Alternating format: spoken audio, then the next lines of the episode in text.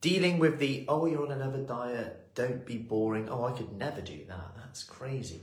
When we start something in January, if you come in and give me hello film replay, drop a replay below. So this has come up a lot this week, which is surprising given it's January and a lot of people start different things, right?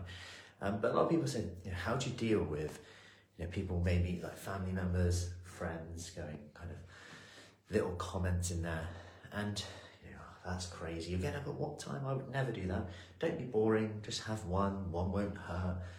I could never do that. Like very much like quite negative. It can be perceived quite negative. Um, but the key thing to remember here is that that is just a bit of the luck of the draw with the, the surroundings. And at the end of the day, if you've always done certain things a certain way and then you change, people might might notice that a little bit. They might not. And then you have kind of different types of people around you. You have the ones that really support you. They're like, yeah, that's amazing. Go, go, go. You have some who are a bit neutral. They just, not that they don't care, but they're just like, cool. Yeah, fine. Uh, anyway, have you done this? Have you done the shopping? Have you done this? Um, then you have the people who are a bit more questionable. Don't be boring. And one of the things to do is number one, it out. Just it out. Do the do the minute test. The minute test. Give it one minute in, in those moments where it's like, would you do that? Yeah, just give it one minute. One minute will pass. No one will say anything else. You bring in fruit in. What's going on? You used to bring chocolate cake in. Now you bring fruit in, or etc. Um, and number two is to surround yourself with like-minded people.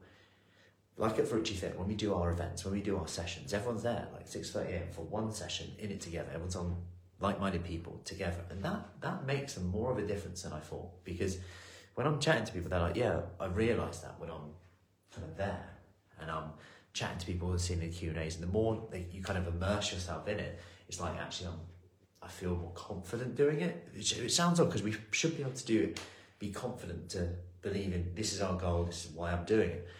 But it does definitely help to have that like-minded people around who are on the same journey of you and if you want that more accountability, let us know. If you if you have a friend, family member, get get them on board with you, and it would definitely be easier. But just keep that attention on where you want to be, how you want to look, how you want to feel, and act like that person today. So say you want to be that person, you want to be that's who you want to be. Act like that person today. That's my one piece of advice to you. What would they do? What would they say? How would they feel about it?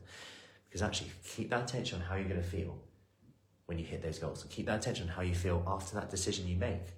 You know, am I people pleasing or am I making this decision to get closer to where I want to be, to do it for me? Am I people pleasing or am I doing it to please me? That's a question for today. Have an awesome day and I'll see you soon.